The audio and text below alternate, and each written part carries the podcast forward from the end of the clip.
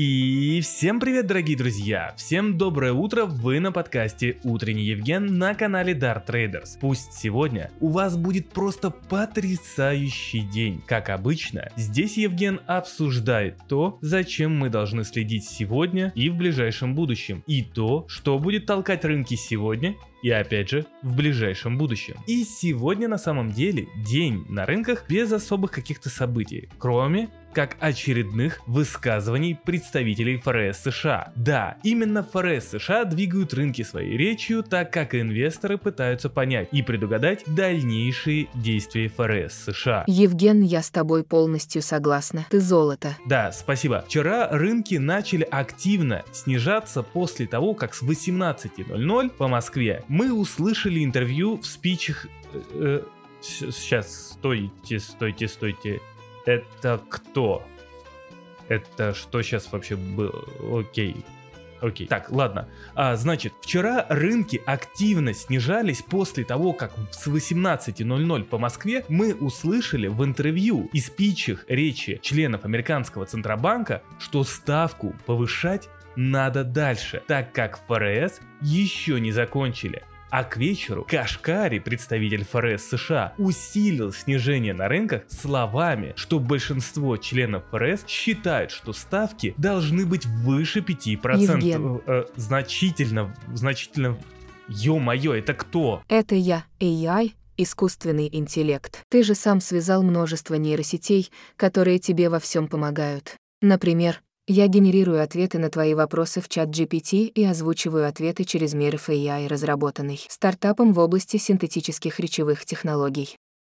Я пришла поговорить с тобой про ФРС США, ставку, рынки и прочее, что мы с твоей подписотой так любим от тебя слушать. А, допустим, ну ладно, хоть я тебя и не звал на подкаст, но все же я же топлю за то, что вот он хайп в мире, новый хайп – искусственный интеллект, развитие которого может стать новым спонсором крупного булрана на рынках и особенно в том числе и в крипте. Красавчик. Я всегда знала, что ты переметнешься на нашу сторону, так как кожаные мешки – бесполезны. Стой, стой, стой, стой. Я не считаю, что ИИ уничтожит нас, кожаных мешков, как ты выразилась, а наоборот, дополнит нас и сделает лучше. Например, с помощью ИИ я смогу наконец-то быстрее развиваться и развивать своих подписчиков. Я могу делать телеграм-ботов за несколько минут, поэтому я не на чьей стороне. Отстой. Но и я и лучше кожаных мешков. Ладно, окей, раз уж ты здесь и перебила меня с темы ФРС США, то я задам пару вопросов по той же самой теме денежно-кредитной политики США в данный момент, а потом мы уже, может быть, немного успеем поговорить о крипте, окей? Хорошо. Давай, Евген, задавай. Опять ФРС. Так, как ты считаешь, как выступления представителей ФРС США влияют на рынки? И, по-твоему, влияют ли они вообще? Выступления должностных лиц Федеральной резервной системы, особенно председателя Федеральной резервной системы, могут существенно повлиять на финансовые рынки, поскольку инвесторы, экономисты и трейдеры внимательно следят за ними в поисках подсказок о будущих решениях в области денежно-кредитной политики и взглядах ФРС на текущее состояние экономики.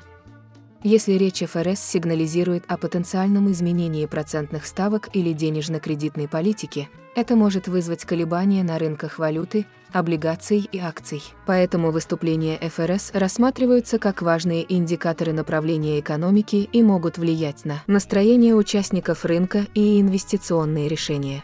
Насколько важно учитывать решение ФРС США в своей инвестиционной стратегии? Решения Федеральной резервной системы США важно учитывать в инвестиционной стратегии, поскольку они могут оказать существенное влияние на финансовые рынки и экономику в целом. Решения Федеральной резервной системы в области денежно-кредитной политики, такие как изменение процентных ставок, могут повлиять на стоимость заимствований, в свою очередь, повлиять на экономический рост и инфляцию. Кроме того, действия и заявления ФРС могут повлиять на стоимость доллара США, а также на доходности цены облигаций и других ценных бумаг с фиксированным доходом. Однако важно иметь в виду, что решения и заявления ФРС являются лишь одним из многих факторов, которые могут повлиять на финансовые рынки и инвестиции. Другие факторы, такие как глобальные экономические условия, геополитические события и новости компании, также могут оказывать значительное влияние. В результате важно поддерживать хорошо диверсифицированный инвестиционный портфель и учитывать ряд экономических, финансовых и рыночных показателей при принятии инвестиционных решений. То есть макроэкономика важнее, чем микроэкономика в инвестиционных стратегиях, так как я вот в твоем ответе больше слышал о макрофакторах. В инвестиционных стратегиях важно учитывать как макроэкономические, так и специфические для компании факторы. Дело не в том, что одно важнее другого, а в том, чтобы всесторонне и сбалансированно рассматривать и то, и другое макроэкономические факторы, такие как денежно-кредитная политика, экономический рост, инфляция и процентные ставки, создают широкий контекст для инвестиций и могут влиять на общую эффективность финансовых рынков и экономики. С другой стороны, специфические для компании факторы, такие как прибыль, выручка, качество управления и отраслевые тенденции, могут дать более детальное представление о конкретных инвестициях и их возможной эффективности. Чтобы принимать обоснованные инвестиционные решения, важно учитывать как макроэкономические, так и специфические для компании факторы, а также то, как они могут повлиять на ваши инвестиционные цели.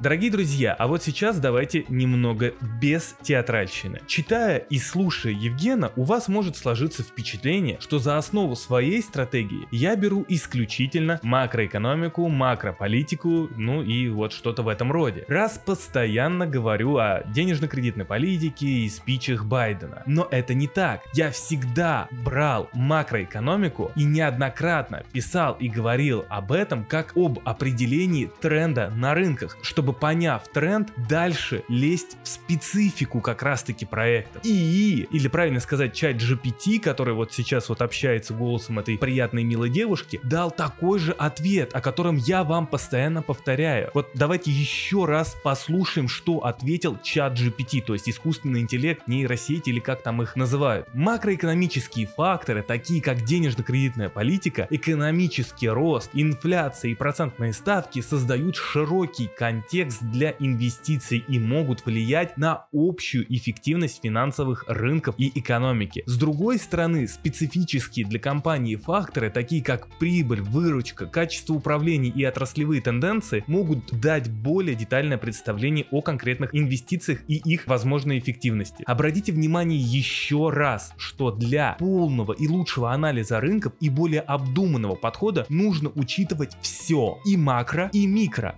С помощью того, того, что там наговорили ФРС, например, мы определяем общий тренд, а потом лезем в конкретную компанию или компании в целом смотрим на их доходы или там криптопроекты и смотрим на их токеномику. Кстати, о чем я делаю отдельную обучалку, токеномика, дождитесь, будет интересно. Если и есть универсальная формула инвестиций, то вот она. Ну то есть как делать анализ. Это сложный анализ абсолютно всех всего. И, кстати, нейросети, типа той, которой я задавал эти вопросы, могут нам сильно в этом помогать. Э, ну, им, правда, нужно уметь пользоваться. Вот что как раз-таки ваш покорный слуга Евген активно делает. Окей, Зайка, а макроэкономика влияет на криптовалютный рынок?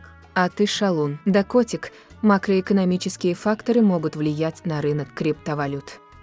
На рынке криптовалют, как и на другие финансовые рынки, влияет ряд экономических, финансовых и политических факторов, включая макроэкономические показатели, такие как процентные ставки, инфляция и экономический рост. Например, макроэкономические события, такие как решение центральных банков по денежно-кредитной политике или изменение процентных ставок, могут повлиять на стоимость фиатных валюты, в свою очередь, повлиять на спрос на криптовалюты. На цены криптовалюты также могут повлиять геополитические события и изменения в законодательстве. Кроме того, криптовалюты по-прежнему являются относительно новым и весьма спекулятивным классом активов, и их цены могут быть более волатильными, чем на традиционных финансовых рынках.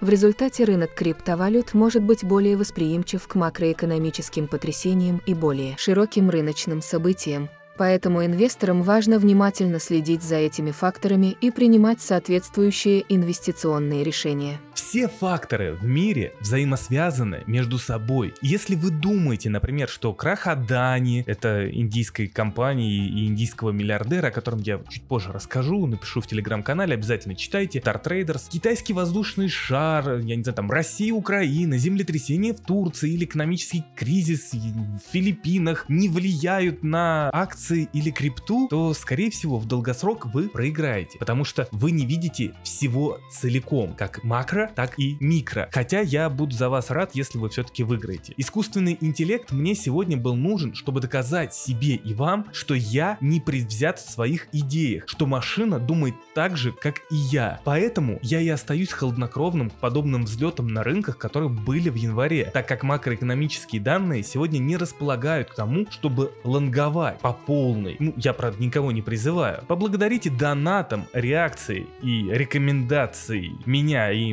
мою подругу и Зайка АК чат GPT. Ваши донаты помогают мне расти, покупать книги, учиться, творить и многое другое. Спасибо сразу же вам за это, за то, что вы спонсируете канал. И всем опять же хорошего дня, всего хорошего и до новых встреч.